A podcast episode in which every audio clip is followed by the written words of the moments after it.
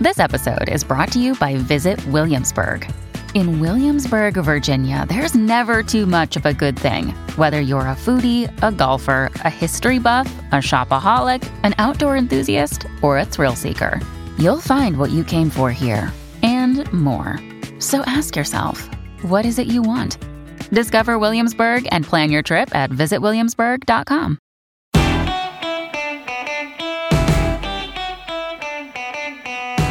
Hello, and welcome to Pregnancy Confidential, week 36 New Parent Mistakes.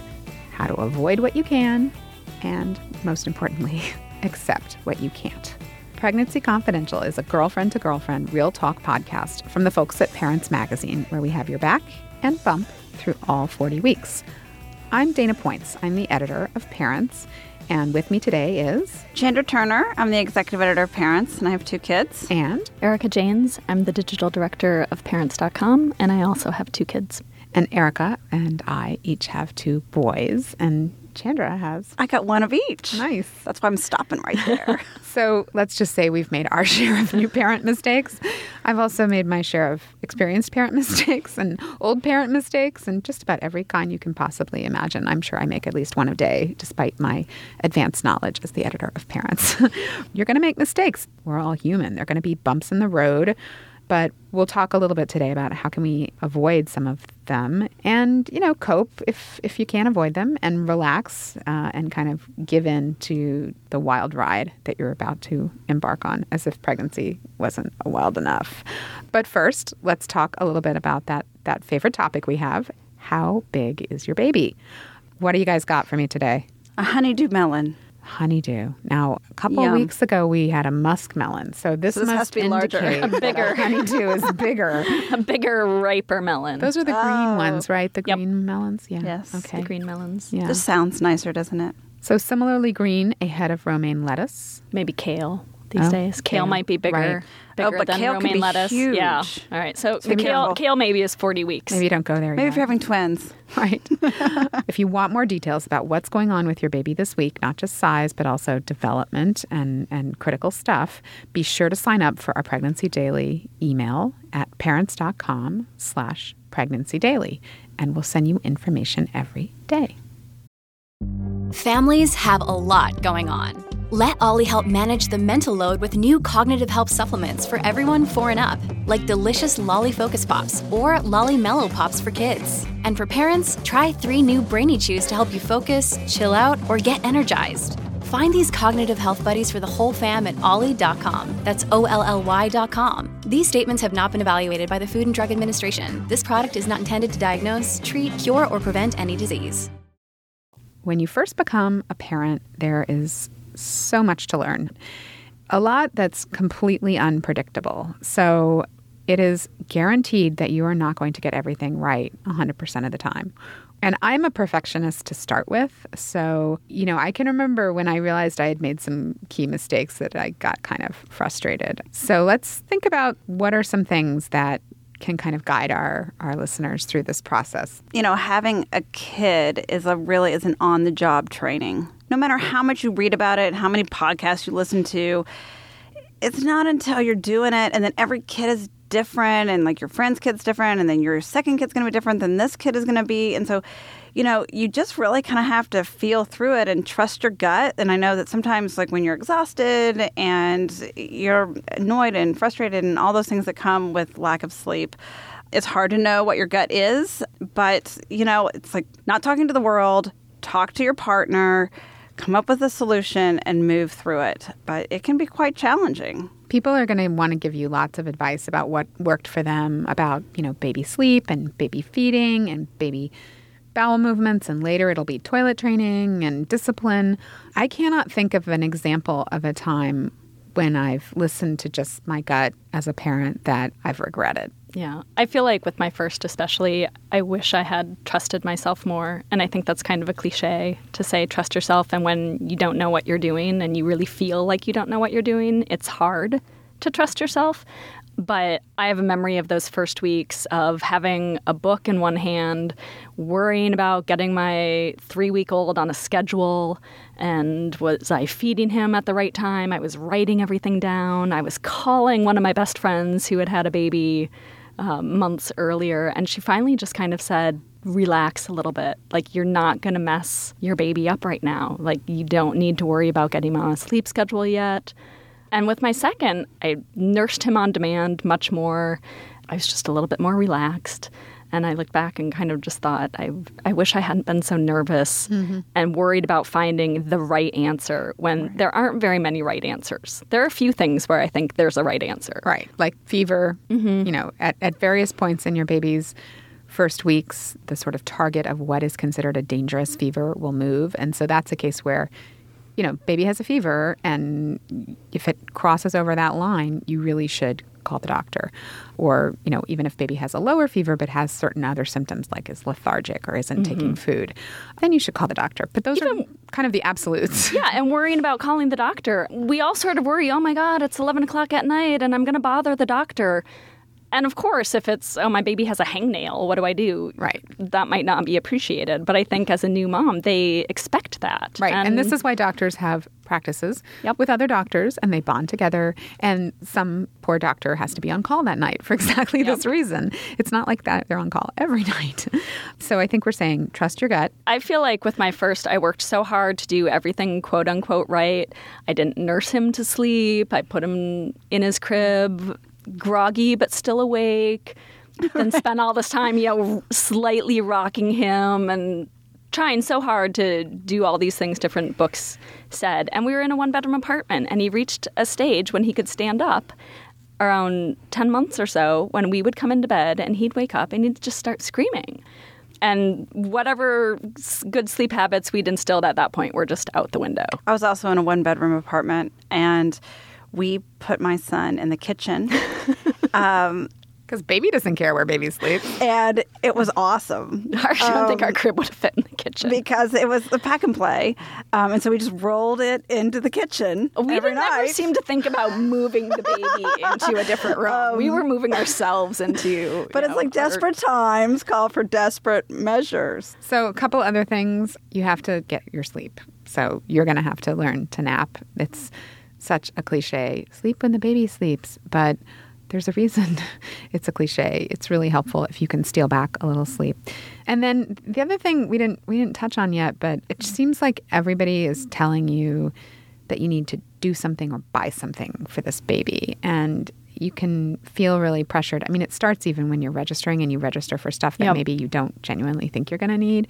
And especially if you're living in a small place, you don't really need all that much in the first weeks with with a baby. Yeah, you and, don't need it all right away. You know, so you don't need tons of toys and don't feel pressure to like get the latest gadget just because you need to get it. Or baby won't go to college. That's silly.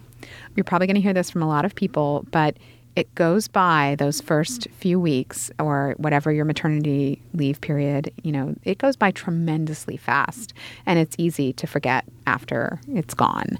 So try to really focus, it can be very hard because I know I have a tendency to always be thinking about, like, here's the next thing I have to do, or, you know, what are we going to eat for dinner tonight, or how come the dishwasher's not unloaded, or whatever.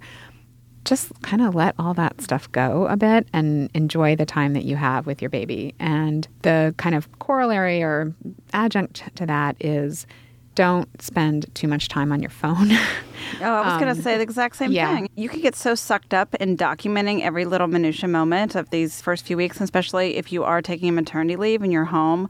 Don't check your email. I mean, when the baby first comes home and you want to read all those congratulations emails from your Facebook post, like totally cool, but you've got to pull back. Like, this is your moment to really focus on this human that you've created. And it's a special bond with you and your partner, too. It's incredible and it is fleeting. And because you're sleep deprived, you're not going to remember it unless you focus on it. So focus on it and focus on maybe taking pictures, but not necessarily sharing them and waiting for the response from that.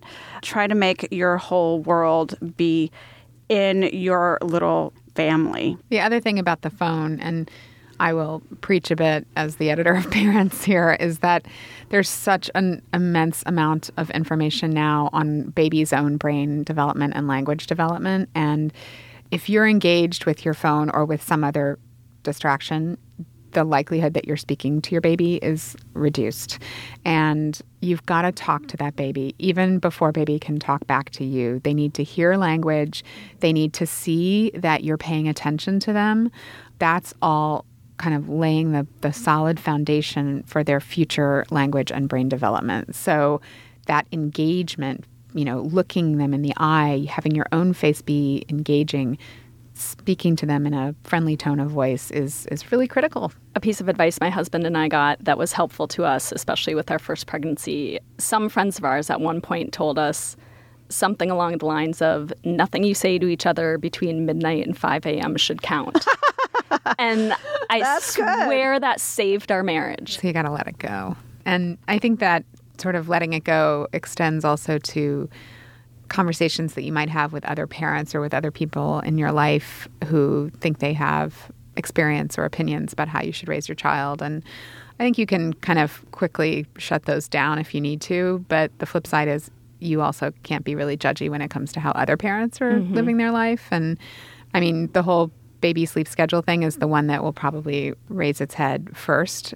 You know, you'll have other friends or people that you're in a class with or something after your baby's born who are going to have very definite ideas about how to raise that baby, and they might not align with your ideas. I also think sometimes if somebody is saying something that their baby is doing, that their child is doing, and maybe they're really excited about it, I don't think it necessarily means they're bragging and is intended to make someone else feel bad. I think sometimes it's just this is what's going on in my life, and we're in the same mom's group, or we're at this mommy and me class, and so I'm going to talk about it. Or maybe just, Right. yes, I am excited that my precocious baby started crawling already.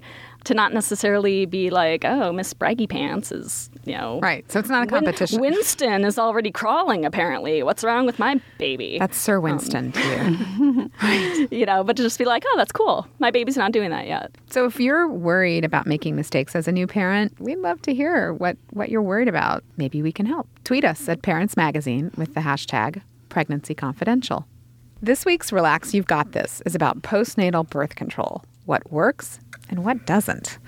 You're about to have a baby, so the idea of having another baby may be far from your mind.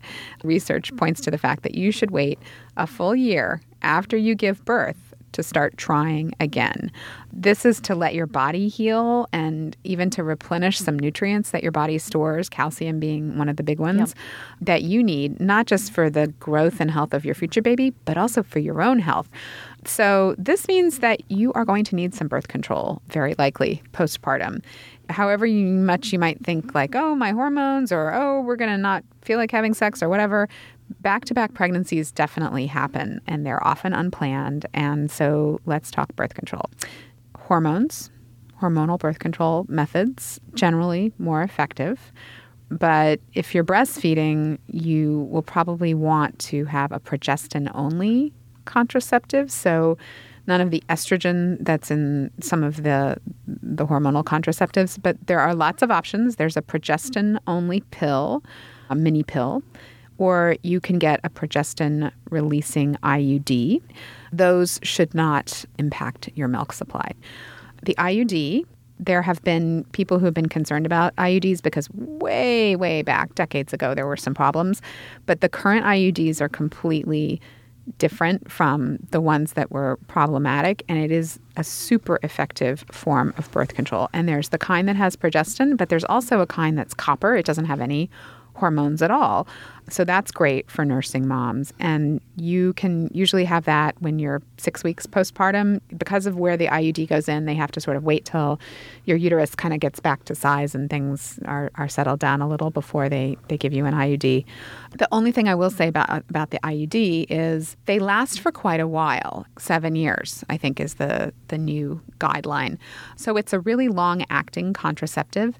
And it's you know involves a procedure to put it in and take it out and so you might not want to have an IUD if you're only thinking about putting like a 1 year or 2 year gap between your pregnancies because you're going to go through this process and turn around and, and have it taken out again. So you might want to think of maybe the mini pill or something that you can quit easily and it washes out of your system immediately and you don't even need to go back in to see your doctor to have anything removed. You just stop taking the mini pill when you're ready And it's so not that you so can comfortable to have it inserted either. So if you're going to do it, you want it to last. You're going to go through that. Erica, what doesn't work? Relying on breastfeeding alone would not recommend that. People do that. They think, oh, as long as I'm breastfeeding, it's going to be like natural birth control. I'm not going to ovulate. I think that is the thinking. because you don't uh, you may not have another period and so you're tricked into thinking right Yeah, you're thinking it's okay. the- it's okay but that is But it's don't not. don't be fooled people Because you can actually have, you can conceive without having had a period. Yep. Yeah. exactly Get yourself some birth control. I mean, and I will say though, if you're one of those people who is not into pills, or if you know you're not going to be diligent about taking it every day and you think about maybe using a barrier method, one thing, one good thing about pregnancy is you're much more in touch with your body after pregnancy. so if you were at all, if you had any difficulty inserting a diaphragm before pregnancy, you oh, probably, oh, yeah. you probably won't have any trouble now. but that's a pain. And if you used one before pregnancy, don't use the same one after. Oh you my would God, need to no. get refitted. Just like your bra has to be refitted, point. your shoes have to be refitted, your diaphragm has to be refitted. right that that could lead to an oopsie baby. Yeah. Right. Okay, so that's it for uh, Pregnancy Confidential for today. Our producer is Sarah Abdurrahman. Our engineer is Henry Molofsky. Thanks also to Laura Mayer and Andy Bowers at Panoply. Let us know what you think of the show. You'll find us on Twitter at Parents Magazine, Facebook at facebook.com slash Parents Magazine, or Instagram at, of course, Parents Magazine. If you like the show, please tell a friend and subscribe to us in iTunes or Stitcher or whatever app you like. Don't forget to rate the uh, podcast. We like that. It helps other people find the show. Remember, you don't have to wait for the next week's episode. We have them all available to you right now. So you might want to peek around the corner. Don't hesitate. Listen to the next episode right now.